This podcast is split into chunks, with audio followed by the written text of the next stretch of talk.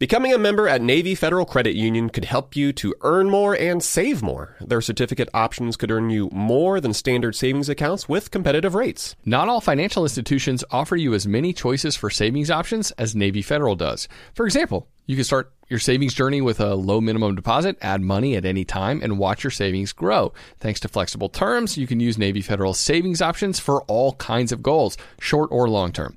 Navy Federal also offers equity loan options to help you get the funds you need to consolidate high interest debt, work on home improvements, or cover any of life's big expenses. To learn more, visit NavyFederal.org. At Navy Federal, their members are the mission. Navy Federal is insured by NCUA, equal housing lender, membership required.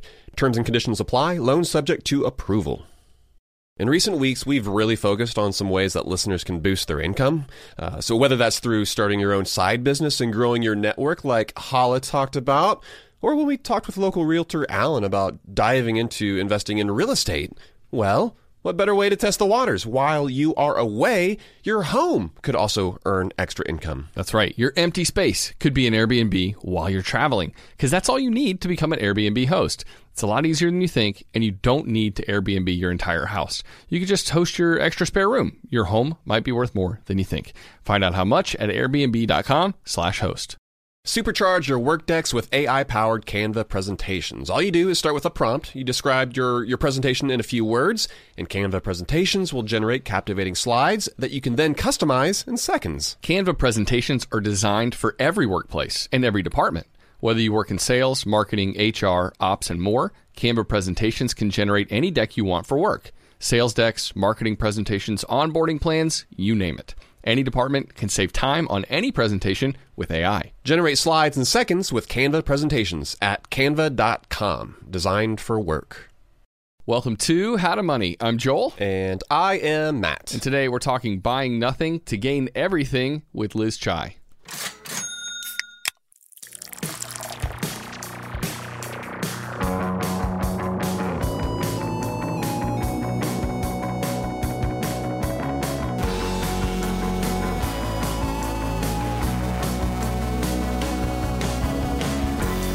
Yeah, so I don't care how much money you make, right? It is still possible to completely spend it all, to find yourself at the end of the month with no money in the bank. Studies show that even 45% of folks who are high wage earners, like, so these are folks who are making more than $100,000, that they are living paycheck to paycheck as well.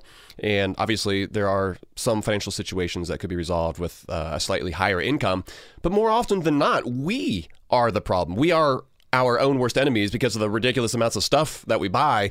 And that is why we're excited to be speaking with Liz Chai. Liz is the author of How to Buy Essentially Nothing for a Year and actually she she wrote and illustrated the book as Liz is a graphic designer. It's a joy to read through. Uh, it's beautiful, uh, and she's actually an old friend, which I'm sure we'll we'll touch on a little bit later as well. But when we when we heard that she was writing a book about her personal journey with consumption, we knew that we had to have her on. Hopefully, a lot of folks will be able to be inspired by her journey, as well as to leave this episode with some practical tips on how it is that they can buy fewer things. Liz, thank you so much for joining us today on the podcast. Hey guys. Glad to have you, Liz. This is going to be fun and so much to discuss. I think I'm just kind of curious from a voyeuristic standpoint too to know exactly mm-hmm. what it's mm-hmm. like to go through a whole year with buying nothing. So we'll get into some of those questions to satisfy my curiosity. Mm-hmm. But my our first question for everyone who comes on the show is what do they like to splurge on? And I'm particularly interested in what your answer is to this. Ours is craft beer because but we're still prioritizing saving and investing for the future even while we spend potentially more than we should on craft beer. What's that for you? Well, since I don't allow myself to buy material things, uh-huh. I usually, if I'm going to splurge, it's going to be on an experience. Okay. So, my the at the very top of my list is traveling to Copenhagen. I will buy a ticket to Copenhagen.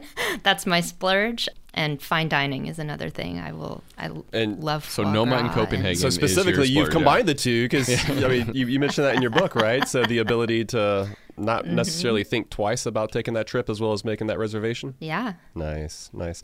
Okay, what is it that made you want to go down this this radical path? Because at least here in modern America, it's it's a radical path to take, uh, where you're attempting to consume almost nothing. Did, did you come across a book? Did you have a, an intense conversation with a friend? What was it that set you set you down this path? Gosh, I, there were so many different factors that led to the decision when I I decided to not buy anything for a year, and that was a New Year's resolution. And usually at the end of every year, I sit down and I make my lists of things that I'm going to do in the coming year and my goals and all this stuff. You know, it's like a, I call it the dreamatorium, uh, where I sit down and just daydream. But this particular year, I was living in an, a moment of, of a overabundance. It just felt like I had too much, like I had everything I needed. And I started almost feeling guilty uh, because I was hmm. just like, I have everything I need. Why do I keep buying stuff? And I had learned about minimalism and I had, you know, I'd read Marie Kondo's book and I had followed the minimalists for a while. And I had always done a very good job of only thrifting things or, you know, not spending too much money necessarily, but I still had so many material things. I had so much stuff. And so originally, when I decided to stop buying things for a year, it was because I wanted to experience what it was like to be satisfied with what I already had. And I wanted to be able to like live with less. I didn't want to just continue like gaining more and more and more. Um, mm-hmm. Um, so that's that's originally what inspired the New Year's resolution. Okay, so why you're gonna thinking through these things? What makes you go? Down the hardcore route as opposed to making subtle changes? Like why? Mm. Like a normal person. Yeah, right. Exactly. Liz, why are you so not normal? I am not what a normal you- person.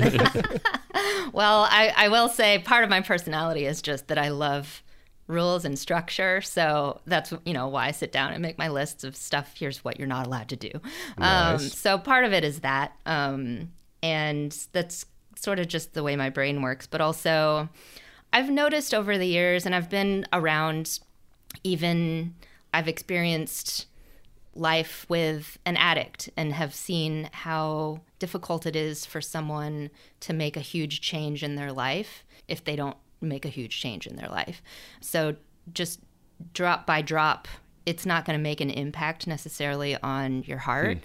So that's why I decided to sort of go all in. And I talk about this a little bit in the book, but I don't know if you've ever like gone to work out. I do weight training. I try to avoid it personally. Matt, Matt's into it. Though. So if you've ever like gone to the gym and like you select your weight and you start working out and realize it's too it's too light, it makes sense to stop and increase your weight because like what would even be the point of going to the gym if you're not actually going to break a sweat while you're there? It's like a waste of your time. So sort of have that same mentality with it's like if i'm if i'm going to do this i'm going to go all out i'm going to challenge myself. Let's do it right. Yeah so it it yeah. makes it, it and it really created this paradigm shift where it, i completely have a different view of material possessions now. So, like subtle rudder shifts, like a one mm-hmm. change, gradually over time does take us in a different direction. Mm-hmm. But you're saying you, you kind of said it takes a major change to make a major change. Like that, explain that to me. And how do you actually do that? Because it, it sounds nice to make a radical change, and yeah. we're at the beginning of a new year here, where people are like, "Hey, radical change sounds kind of awesome," but those mm-hmm. radical changes can be more difficult to stick with too. Yeah, absolutely. So a, a while ago, and this was back. So i lived in atlanta and that's how i know the both of you. Yeah. And before I, I moved out to where i live now is portland a friend of mine challenged me to the minimalists do a game where you get rid of something every day. On day one you get rid of one thing. On day two you get rid of two things and you do this for a month. Um, and so that was my introduction to this game and I actually still continue to play this game almost every day.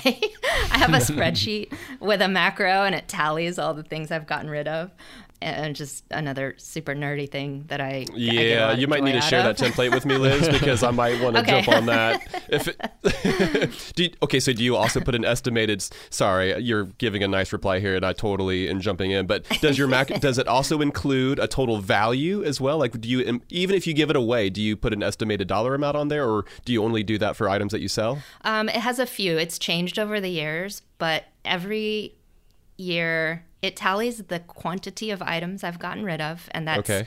You know, whether I sell something or give it away or to recycle it or throw it away or donate it, all of all of the options. And now it also includes a tally for the amount of money I earned if I sold something. Yeah. Um, or the amount of store credit that I got, like Oh, if yeah. I exchanged it. Yeah. Well, you got to so keep track of the donation of amount for tax purposes too, right? You've also So- got that, but I love the fact Mm-hmm. that this is something you're keeping up with over a long period of time because we talked about this a few weeks ago. But th- there are a few things that we look at over this the scope of not only multiple years, but even multiple decades, or God forbid, like a, a Mm-hmm. lifetime. In certain expenses, we we think, oh gosh, it takes how much money to to actually live, but we don't normally look at things that far zoomed out. But I think by doing that, that could be incredibly encouraging when it comes to thinking about the stuff we own, trying to find ways to cut back on that. But yeah, sorry to interrupt, but it sounds like this is something you you revisit every year where you're looking to continue to unload yeah unload goods. every year i i aim to get rid of as many things as it is the year so 2024 i will try to get rid of 2024 things at least and that's been easy honestly if i'm keeping track Wow. um, some of it is small things and some of it is big things. And that kind of goes back to what you were asking about the slow trickle. When i first started playing this game i was pretty intimidated by like how am i going to get rid of 400 things in a month? And my friend just encouraged me to start small. So i you know i'd get rid of oh i've been hanging on to this business card for a long time or here's a paper clip or a battery or something. And that's a one small thing. And it, it helped me to start to get used to playing this this game and it reduces the value of material things in your in your mind. Um, but then i've been playing the game for a long time and i would then you know this was back in my buying years i would go replenish that stuff. So that slow trickle i was barely putting a dent in like the amount of things that I that I owned or possessed. So I might get rid of 400 things in a month, but then But that was just the junk drawer. yeah, exactly. it's uh, most people have about that much stuff just like laying around their house that they can get rid of and they wouldn't even notice it. And I have had multiple estate sales even where I get rid of things that I bought and I don't remember what most of those things are, which really says a lot about how we value our stuff. If you were to have a, a garage sale and get rid of a bunch of stuff, you probably won't even remember what it is. That you parted ways with, yeah. That's true. right. Okay, well, one of the things you say in your book too is that the fact that you actually feel better uh, when you are not consuming more, when you're not buying Mm-hmm. anything. Uh, so you actually began to view material possessions as burdensome. Like the way you write about it, it's almost like it was taking up space in your mind. Can you kind Mm-hmm. of explain the shift that took place when you went from seeing it as something that maybe you used to get an endorphin rush? But then it's like you, you saw it through a different lens, and all of a sudden it, it became this weight. Yeah, I think um, a lot of people have dif- a different relationship with stuff than I do, but I think it's pretty common for people to get that endorphin rush or they're trying to fill uh, like a void. And so they might be purchasing purchasing stuff mindlessly so that they can feel better for a moment or to feel a sense of control like i know i had a friend who would buy every single issue in like a like a DVD collection or like a book series. Like he had ev- every single one, and even like uh, the one with the gold foil stamping, that sort of thing. And you know, ultimately, and he, and he admitted this too, but it's just he was really what he was buying was a sense of completeness mm. in being able to have all of those things in full and like to have his shelves lined with like every every possible issue game or whatever it was. I think he got all of those things honestly. We've all and, and there's like no shame to it. Like i you know i've i've been a collector of stuff you know ever since i was a kid. I worked at We've all got our own things that, that we're more drawn to, whether mm-hmm. whether it, yeah, it's trinkets. Yeah. or limited release DVDs I or think something. most people would be appalled if they knew that over the course of my life, I've owned hundreds and hundreds of vintage dresses. So, uh, Well, okay, that I want to ask you about that because that feels different. Because so much of the time when we're trying to curb consumption, what we're what we're looking to do is like stop Amazon purchases mm-hmm. or just the the, the knee jerk impulse spends because we're scrolling on social media or something like that. And I think that is a, a massive culprit for a lot of people today. And just and they're like, where did the money go? What is actually in the package that showed up on my doorstep a day or two later. Um, the disconnect, mm-hmm. I guess. But we, you, you, you're like it's it's not the same thing. It's not like you're adding to a landfill when you're re- buying something used, like vintage shopping or thrifting. Does that feel different to you? And was that harder to give up? Do you do any of that these days? Because if there's anybody I know who is more into like the vintage scene, mm-hmm. I couldn't name them. yes. Um, yeah.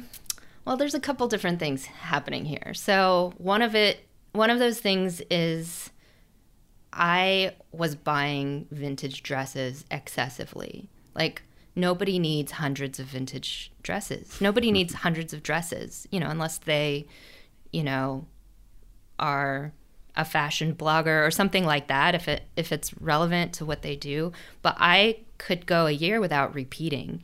And there was something about that that does that does not feel good even though i yeah. was delighted in every single one of those dresses. You know eventually eventually i have sold a lot of those. I don't have that many dresses now.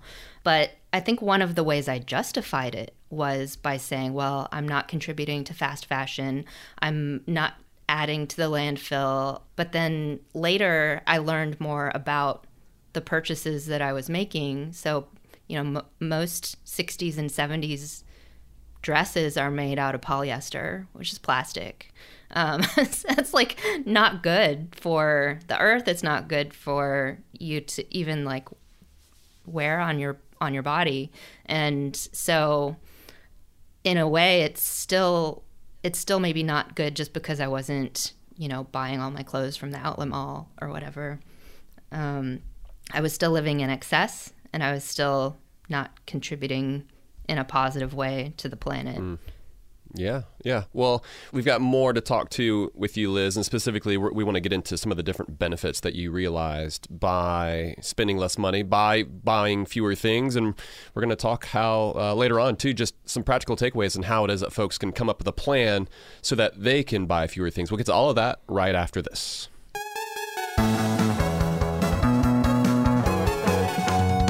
When it comes to financial advice, you got to trust the source. That's why you listen to this podcast. And if you're looking to upgrade your wallet, you need to turn to NerdWallet. Their expert team of nerds dives into the details to help you find smarter financial products. If you're paying for vacations with whatever card is in your wallet, you could be missing out on miles you didn't even know you were leaving on the table. You can get a new card with more miles and more upgrades. What could future you do with more travel rewards? A hotel upgrade, lounge access, Wherever you go next, make it happen with a smarter travel credit card. Don't wait to make smart financial decisions. Compare and find smarter credit cards, savings accounts, and more today at nerdwallet.com. As with all cards, credit is subject to lender approval and terms apply. NerdWallet. Finance smarter. I'm guessing that a lot of listeners are starting to solidify their summer travel plans. We always like to get the families together, Matt, for a week yeah, at the beach do. every single summer. We've already got that trip to St. Simon's on the calendar. Pumped for that. But sometimes those vacations get expensive. So, what better way to offset some of those costs than to have your home earning some money while you're away? That's right. Why let it sit empty when it could be earning extra income? It's the financially smart thing to do. So, think it through. Maybe you've got some extra space in your home, or maybe you have an entire house to host. Or maybe you're just going on vacation and your home is sitting empty. In every case, you can Airbnb it. You already have the space, so it won't be a huge adjustment. I mean, the way I see it, if you're not using your space, you have two options. You can let it just sit there empty, or you do some optimizing and make some money off it. Really, if you think about it, you already have an Airbnb, you just need to start using it. Your home might be worth more than you think. Find out how much at airbnb.com/host. And now a word from the show sponsors at Betterment. Do you want your money to dream big? Do you want your money to be a total self starter? Are you annoyed that your money doesn't work hard enough? Don't worry, Betterment is here to help. Betterment is the automated investing and savings app that makes your money hustle. Their automated technology is built to help maximize returns, meaning when you invest with Betterment, your money can auto adjust as you get closer to your goal. Rebalance if your portfolio gets too far out of line and your dividends are automatically reinvested. That can increase the potential for compound returns. In other words, your money is breaking a sweat while you can be breaking bread. You'll never picture your money the same way again. Betterment, the automated investing and savings app that makes your money hustle. Visit betterment.com to get started. Investing involves risk. Performance is not guaranteed. All right, we're back. We're still talking with Liz Chai about buying nothing and kind of all the positive benefits that that accrue when you make a pretty radical life change. And Liz, 2020 was the the first buy nothing year that you experienced. I, I'm curious, like, what sort of ripple effect has that had in your life, and has it been has it resulted in more permanent and lasting changes maybe than you first uh, imagined? Was it? Mm-hmm. I guess you think of it as a maybe a way to save money or declutter, but my guess is that that's not all. That's not the only impact that it had. Definitely. Gosh, there were so many things that I had no idea that were going to happen. All these unexpected benefits.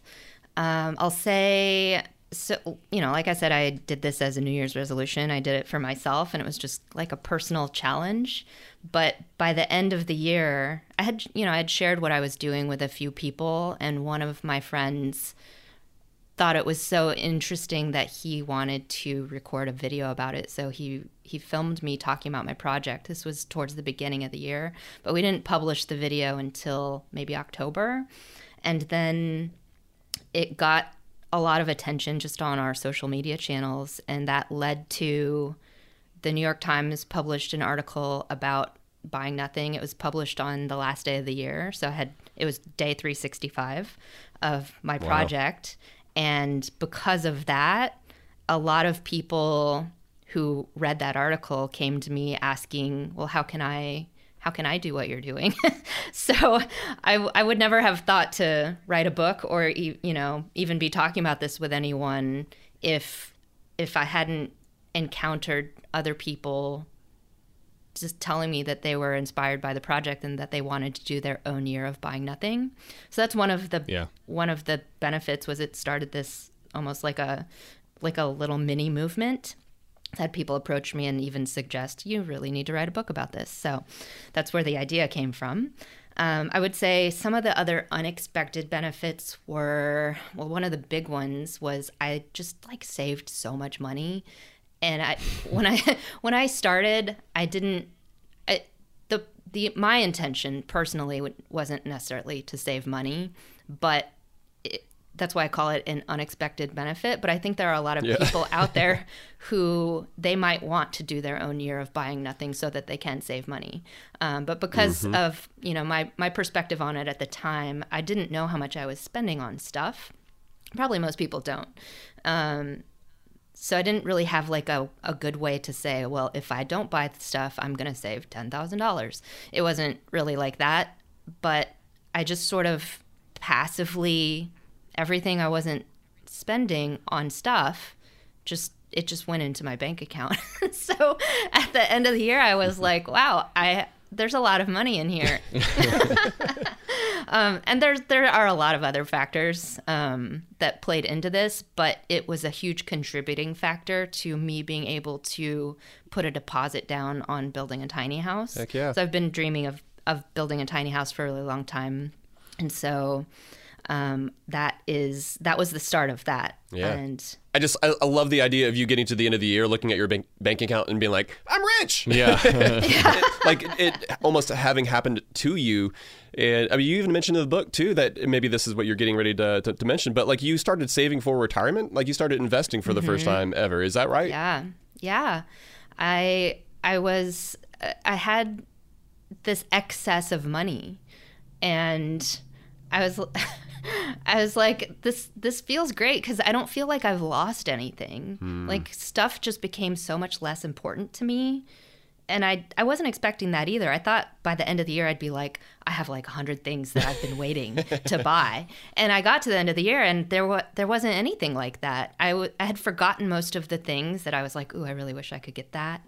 I had a like a wish list going that I'm like, I know at the end of the year my mom might ask me what I want for Christmas or what I want for my birthday. I had like two things on there. Wow. Yeah. And and if I hadn't decided to quit buying things, I would have spent all that money mindlessly like I had been for years where hmm. I would go into the grocery store and some of it is little stuff too going back to your question again about that slow trickle, but like I would go into the grocery store and buy a new red lipstick every time I was in the grocery store, just out of habit. I did not need any of that. I think like, and this is all before, you know, before I quit buying stuff, but I had a whole drawer full of red lipsticks. I'm like, no one needs this much lipstick. Um, And so I was like, okay, well, I'm allowed to buy a lipstick once I use up all of these. And it took two years. wow. yeah, I want to hear. This, yeah. I want to hear about the things that you do allow yourself to buy too. Um, like, Yeah. because you, so you said, okay, when the lipstick's all worn out, I will buy a Mm-hmm. new lipstick. So when when you say year of buying nothing, what are the caveats on that? I guess uh, for Mm-hmm. You, That's a great Because I'm guessing, I don't know, you're you're you're probably not going without socks or you know some of the the most basic things is my guess. Mm-hmm. Well, yeah, that is a great question because a lot of people are confused by it, which is why I call it buying essentially nothing. I'm only buying what I absolutely essentially need. And that I, I had to make my own lists of things that I was allowed to buy. And so this is going back to my need to have rules and structure. I made three lists. One of those was okay, things that were okay to buy. And that was things like food and okay, I need toothpaste and I need um, like toilet paper and coffee filters. I thought of every possible thing that was part of my life that was a need, and I work in coffee, so I, I do need coffee. um, so, Aside from the fact that it's Um, also just delicious. Yeah. well, that too, and it, it falls under the food category as well. Some would say it's the best part of waking up, Matt. Some would say that it is the best part, I think. So, and when I say I work in coffee, I'm a graphic designer in the coffee industry, just for clarity.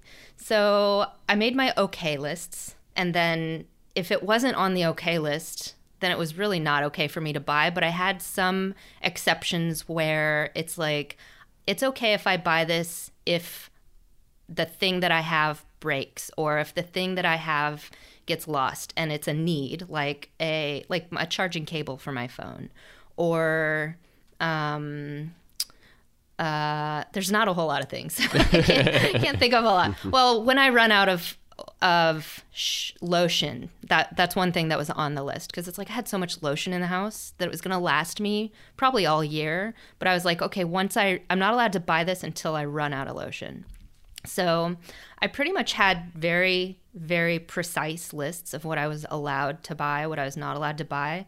But I didn't have, like, clothes is not on there. And socks, I, I knew I had enough socks to get me through the year. So socks is not, I'm not allowed to buy socks because I had enough socks. If you're a person who, like, you're on your last pair and there's like, a hole is about to appear on your last pair, I would say, yeah, you you probably need some socks. Um, but the thing that I have to remind people is if you're going to do this, like your life is different than mine and your needs are different than mine.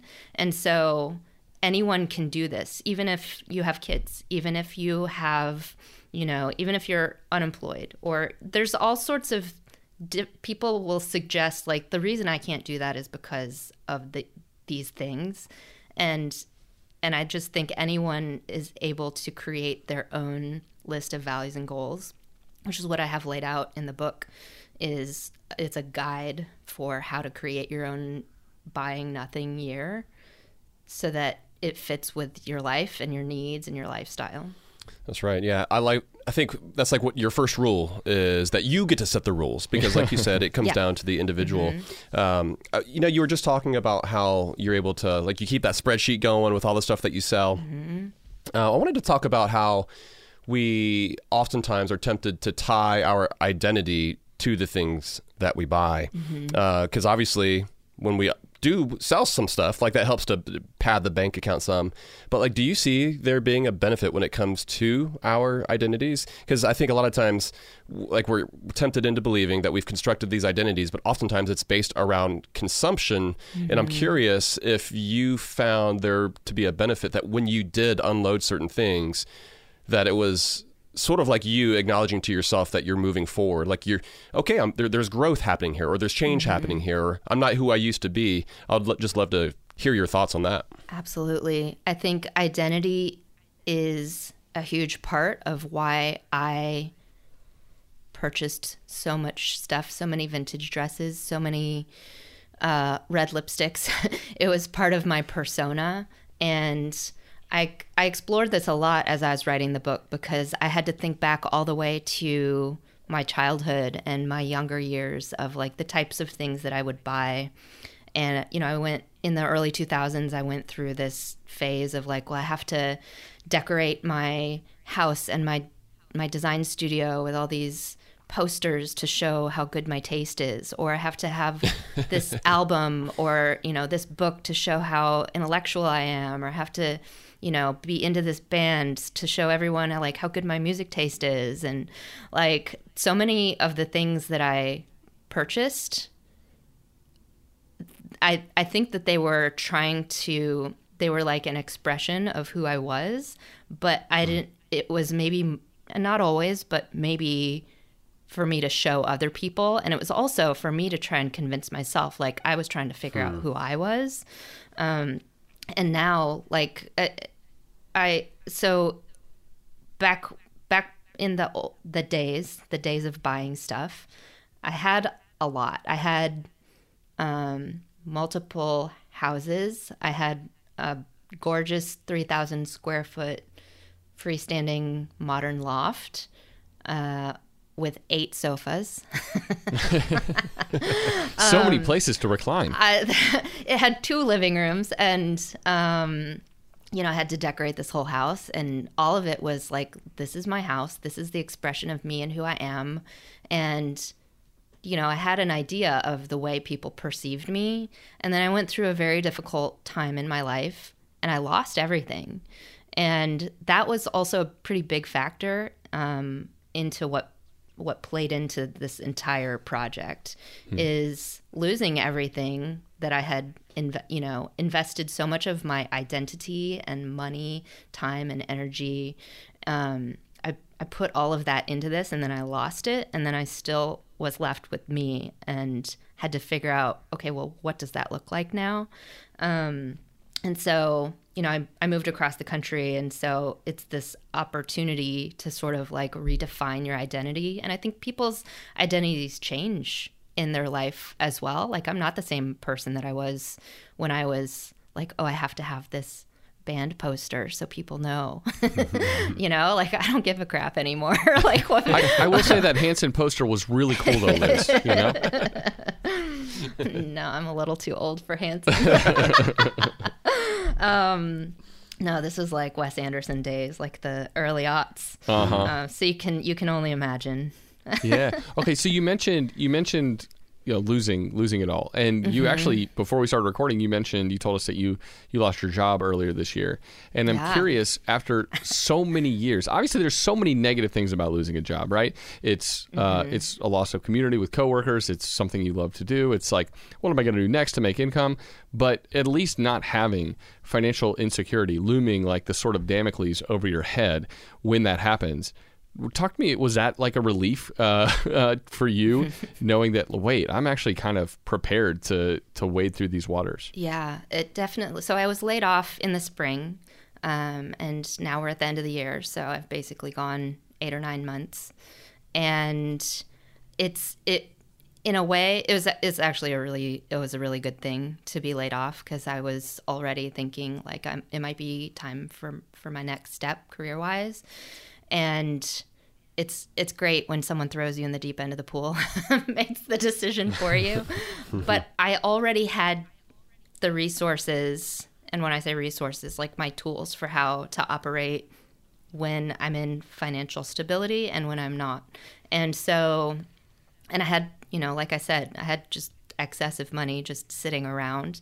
Not that I, you know, not, not tons and tons of money just laying around, but I had enough where I didn't need to immediately go into a panic because I'm not spending that stuff or that money on on all this stuff. And I've continued, you know, it's been 4 years now. I'm about to close out my fourth year of buying essentially nothing. So I really felt scared at first, but then um, I could shift right over to like here's here's what I need to do to make adjustments. And so since I wasn't buying stuff, the next move that I made to just like create a, a more of a sense of like, hey, I'm gonna be all right till I figure out what I'm gonna do.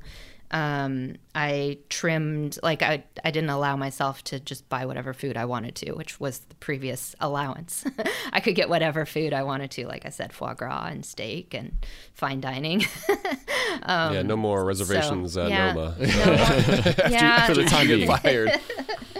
Yeah, well, I think being flexible like that though, that's that's so key, especially when it comes to, to to your expenses, but also to the income side of the equation, right? And so when we were preparing to, to set, set up this interview, you mentioned how you actually you couldn't record in, in one of the rooms you're planning to because you've got an Airbnb Airbnb guest. It sounds like you've got some flexibility there, just being a little more open minded to what it is that it looks like to make some income, maybe while things are going great, but also certainly while things may not be looking so hot, right? Yeah, I, I immediately started. Ho- well, I'd already planned to be hosting on Airbnb. So, like I said, I had put a deposit down on a tiny house. And in Portland, uh, everyone who owns a property can put a tiny house or an ADU on it without any permitting.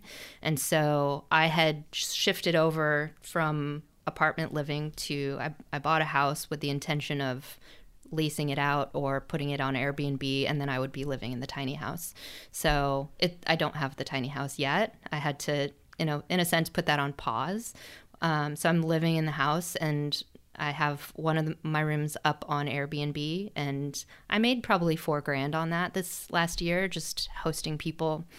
And I also there's an app called Neighbor where you can rent out your driveway or your shed to people. So I've, Oh, I've been doing yeah. that as well, like little things like that. And I also, you know, I sell stuff. I still do that pretty regularly. And I, like I said, I keep track of that in my spreadsheet. I'll find things on the side of the road and sell it. Yes. Um, okay, this sounds like something Matt would do too. I love so, that kind of yeah. scrappiness, Liz. to the point where I've had to sometimes tell myself, okay, you can't, you have to take a break from that because it's, it gets kind of addicting. And I, w- I was also in this habit of like, oh, I can, I can take stuff, junk that I got for free and get store credit in a shop and then use that store credit to obtain something new. Like, actually, furnished my entire house without buying anything. Some of it I got things with store credit. Some of it I got in my buy nothing group. Some of it I got on the side of the road or Craigslist for free. And I, yeah, furnished the entire Airbnb without buying stuff. And it looks awesome, by the way, too. Yeah. Like we know No, your sense of style. Like you've got incredible taste, and I don't know if you've got a Mm-hmm. good photo, but maybe we'll Yeah, put that. Uh, yeah. we'll po- post a photo so that folks can see that it is possible. Because I think a lot of times folks will hear this and they're and they're thinking, "Oh my gosh, I bet it's like Mm-hmm. totally disgusting." In uh, but but it's Come it's stay at my incredible. dumpster. Yeah. do you ever find dinner on the side of the road, Liz? Or do you I not don't go think that I'd far? go that far. Okay, no. all right. Just I was just wondering. Just wondering. You got to ask the question. Uh, so okay, we've got we got a few more questions to go to, and, and, and including Liz. We want to ask you about the practical side of things. How do you acquire and source the things that you want or need? Mm. You gave just a little insight, but I want to get uh, dig a little bit deeper on that. We'll get to a few more questions with Liz right after this.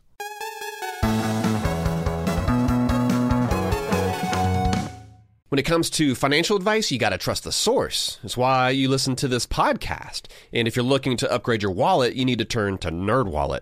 Their expert team of nerds dives into the details to help you find smarter financial products. If you're paying for vacations with whatever card is in your wallet, you could be missing out on miles you didn't even know you were leaving on the table. You can get a new card with more miles and more upgrades. What could future you do with more travel rewards? A hotel upgrade, lounge access.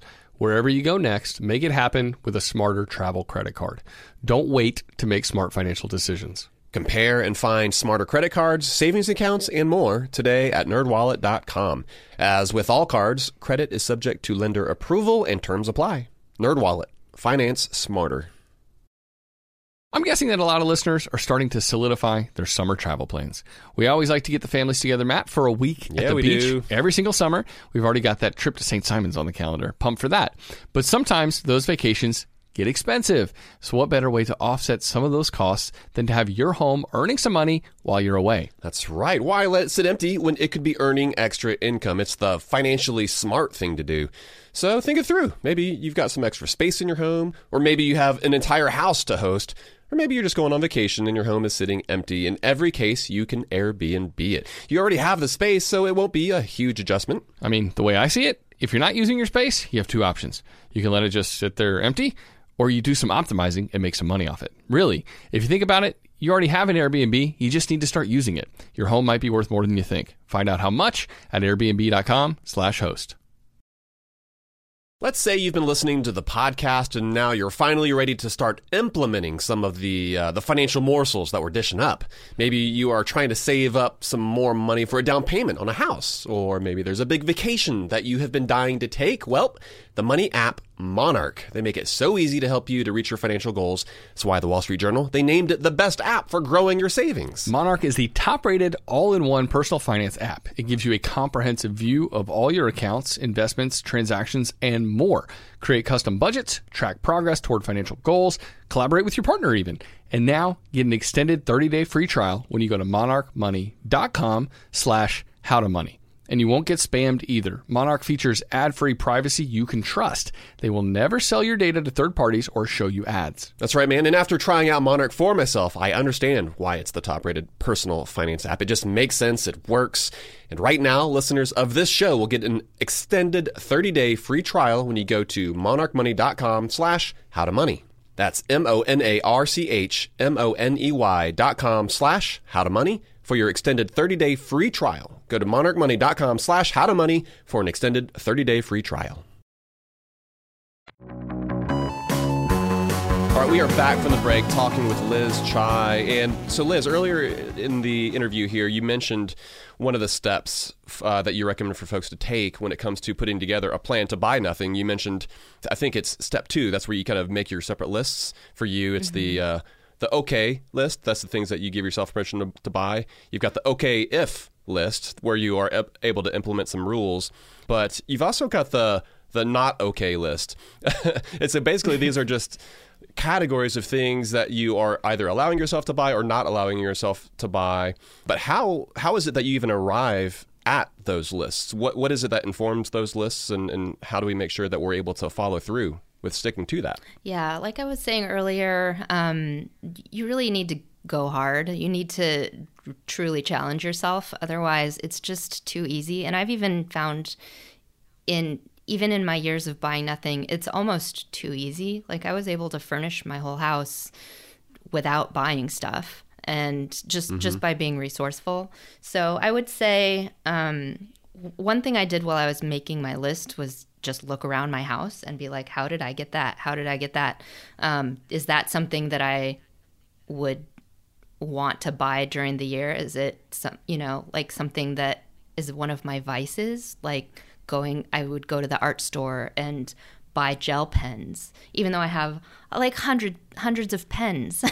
Nobody needs more gel pens. So I'd put things that were like my big vices on that not okay list, almost as like a reminder of the things like, hey, I know you're really gonna want this. You're not allowed to get it. So, but otherwise, it's it's pretty easy to just say, well, if I'm not buying anything. Unless it's on the okay list, then everything is not okay. Does that make yeah. sense? Yeah, that's the um, default. Yeah. So I didn't really even need to look at the not okay list. It was sort of just there as like this, hey, last minute reminder of like, no, you cannot get another journal. You cannot get uh, like another vintage dress. You can't get another, you know, whatever it is that is my thing that I would really, really want. So um, it almost just became not necessary for me to look at that list. It was more the okay list of just this reminder you're allowed to get these things and nothing else. Mm-hmm. I just kind of had the thought that living in America makes this possible, right? The kind of conspicuous mm-hmm. consumption lifestyle that most people adopt, the vast majority of people adopt, means that you can kind of get there gently use secondhand stuff. I mean, I was talking to a friend who's remodeling his place, and he was just talking about how people remodel their kitchen every two or three years. And I was like, wait, who are, mm-hmm. who are these people? He says some people remodel their kitchen every two. And so the appliances Crazy. he's buying as he's rehabbing his home are are gently used. They're gorgeous, and they're a third of the price. Uh, it's mm-hmm. it, it's a, if you just look into that ecosystem, and you you can thrive off the secondhand hand me downs discounted mm-hmm. or f- fully free items that other people are willing to give away. It's not. Uh, it, I mean, the the phrase "one man's trash is another man's treasure" comes to mind here. But don't you think that part of it is because we live in this society of incredible extreme abundance that means like living off the fat of the land that other people don't want to is just much easier than it would be in a lot of other places. Yeah, I think people are picking up on that too and that's why there's this there's a, movement where people are giving out of their abundance in different online groups and people uh, constantly have this need to get rid of they're too much stuff. And so if you're resourceful um, or if you're patient, then you can usually find the thing that you're looking for without having to buy it. All right. So in that in that ecosystem, you've mentioned Facebook buy nothing groups. People know people know about those. I think for the most part, um, Facebook Marketplace, mm-hmm. another place. Typically, you're you're buying or trading, I guess, with people in that. You must have stumbled mm-hmm. upon other ecosystems, and and even how, well, how else do you source things? Are you like actually going to your neighbor to get a cup of sugar when you don't have it. Whereas most people like don't do that. They they like click to buy uh, on Instacart or something like that.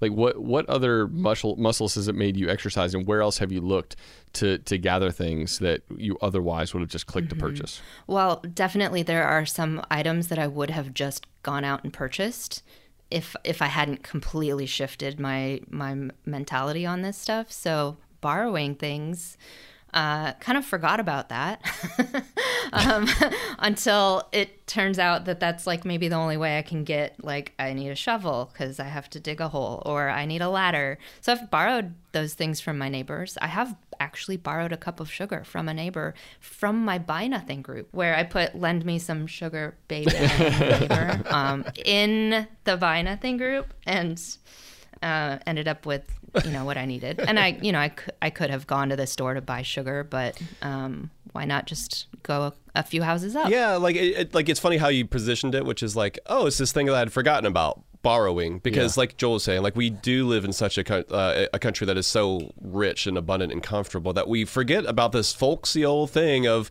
borrowing something and uh, we also miss out on the benefit of getting to know the people who live around us when we choose to isolate ourselves. We're, yeah. we're it's a click to buy kind of mentality. When we're so self sufficient. Yes, as opposed mm-hmm. to leaning into other folks and yeah there's a there's a loneliness that comes with that comfort that I what I, what I'm hearing you say is that you're experiencing that community in a in a richer way than maybe you otherwise would have. Mm-hmm. Yeah, I actually borrowed a pair of headphones for this podcast. Yeah, I know. I love that. I love that. I mean, and and it's one of those things where you can say, listen, I've got a book that just came out and it's going to be massively successful and I'm going to get on dozens of famous podcasts and so this is th- something I can make an exception for but even in that you you found a way to borrow uh, borrow something instead of buying something mm-hmm. new. Um, okay, let's let's say we opt to take this route. Let's say people are listening and they're saying like, okay, cool, maybe it is time for me to go cold turkey, to buy nothing. It's January 2024, a perfect time to make a change. How how do you have conversations mm-hmm. with friends and family who might be shocked by the choice that you're making? Is this, or let's say you have a spouse or a partner who's a big time spender or kids mm-hmm. um, who I don't know how how do you kind of start to have those conversations? I'm guessing that when you went into this, you some people were like, "Whoa, this is crazy. Have you gone off the deep end?" Yeah. Um, I did. I did actually have a lot of people who pushed back on it. Um, I I generally surround myself with supportive people anyway, so there wasn't a lot of discouragement. Uh, but if you find yourself in a situation where maybe your your family members aren't too keen on your idea, especially if it's like your kids are like, but how am I going to get the stuff that I want? um, I always go back to this just you can't you cannot control other people. You can really only do this sort of thing for yourself. And so there there are many times when I talk about buying nothing that I have someone come up to me and say, "Well, can you get my wife to stop buying stuff?" And I was like, "No, no, it doesn't work that way. Like you can't that's not the way inspiration works."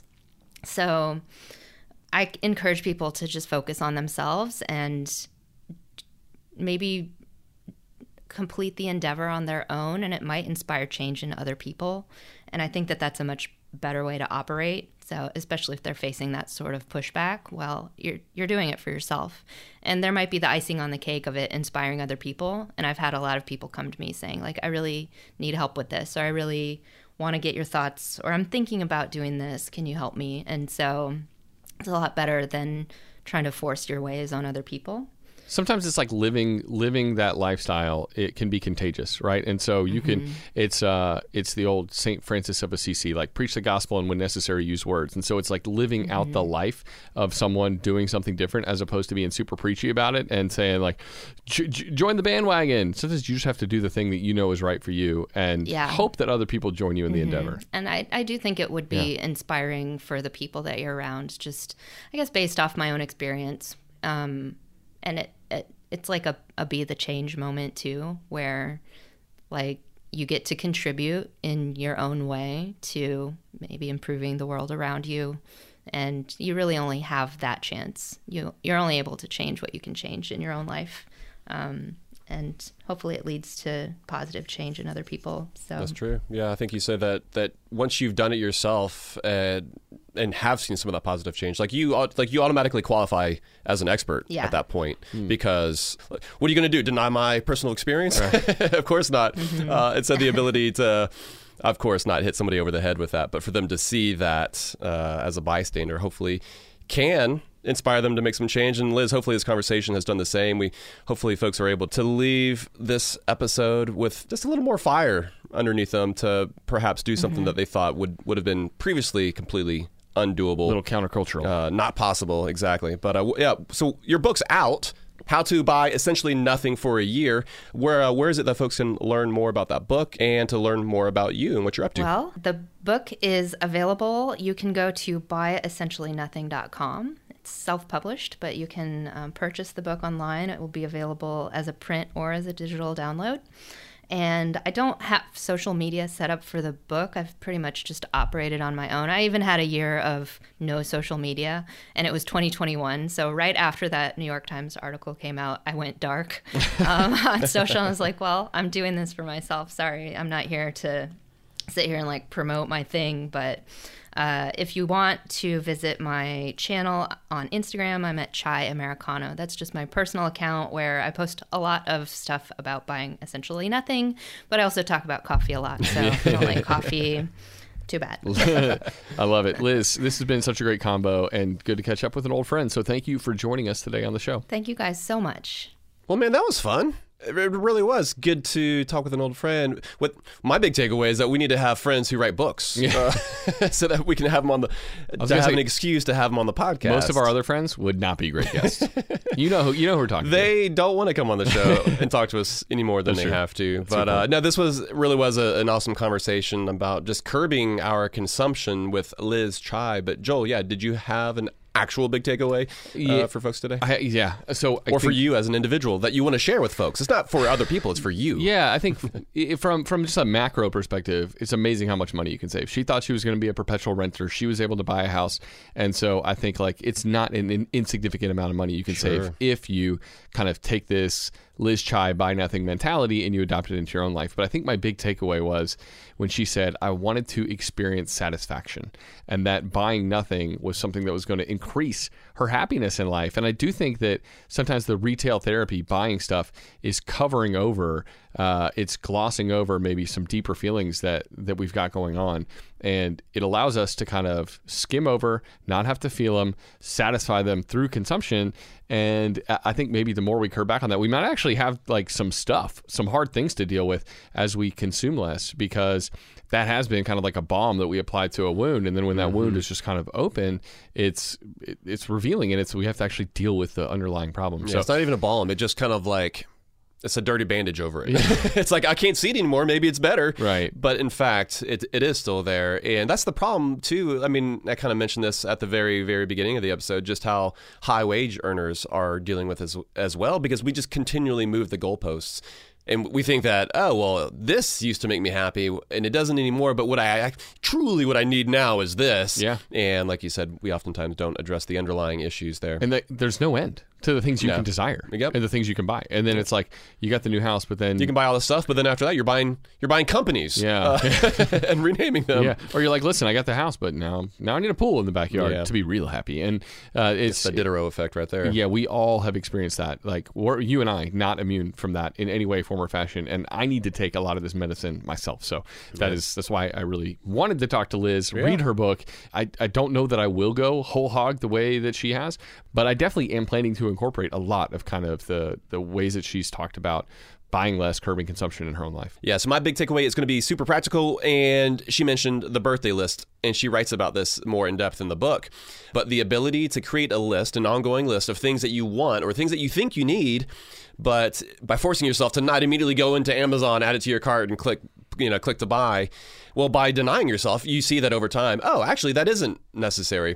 But then B, if you do still want that thing, when it does come time to be your birthday, well, guess what? You've got some awesome gifts that you're going to be so stoked about Yeah. that you can mention to folks. That you've So- been salivating over for months. yeah, it, and it's not like it's some game-changing tactic, but just the mind. It, there's a shift in mindset that takes place, and that has taken place with technology, and just our ability to buy any and everything that we need, like the second we think about it. And so, just to govern ourselves a little bit by saying, "Well, do I actually need that thing?" and holding off a little bit. I think by implementing a strategy, just like she mentioned, creating a birthday list that can kind of be the a mental check. It's it's there as a mechanism that gives you pause, and I think that that's more than anything what it is that we need oftentimes in our lives. It also make my mom happier because then when she asks me what I want for my birthday or Christmas, I actually have something to tell her because I'm used to buying what I need or Exactly. what I think I need at least, and instead of doing that, I can let her take care of Yes. it and actually give her the satisfaction of being able to buy me something that I want. It's one of those shifts that takes place as you you're like, oh, I'm a grown man. I can buy the, my own things. Yeah. And then when it does come time for, well, I'm getting off track, but like when it does come time to, for gift giving, it's something that you feel prepared for. It, it makes me also think about the little conversation we had about community and the fact that that is also something that is denied uh, by our ability to purchase anything whenever it is that we want. We don't have to ask our neighbor for, for things because, well, I can order it right now, and then the delivery guy, Amazon man, he'll show up this afternoon.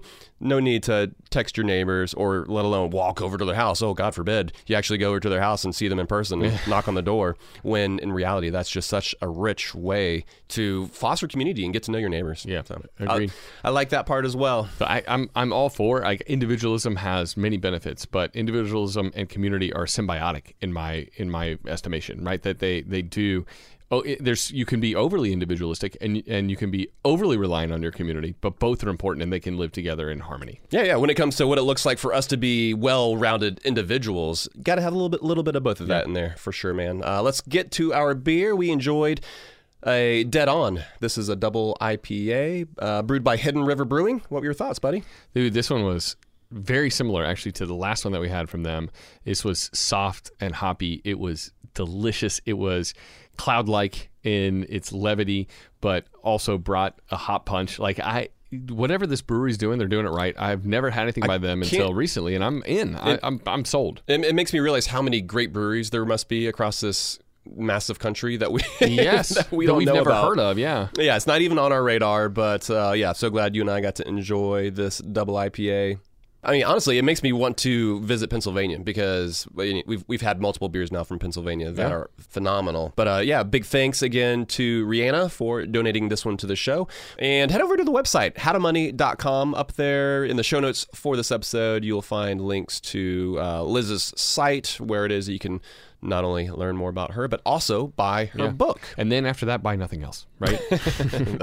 All right, that's gonna do it. Or for- you can download it, I guess. So if you've got a Kindle, you know, you can. Uh, it doesn't have to be a there. physical item that that you've got laying around. But Well, that- in, in her book has worksheets and stuff that kind of help you like actually do the work of figuring out how to do it, as opposed to just telling you how she did it. That's So, true. Uh, all right, that's going to do it for this episode, Matt. Until next time, best friends out. best friends out.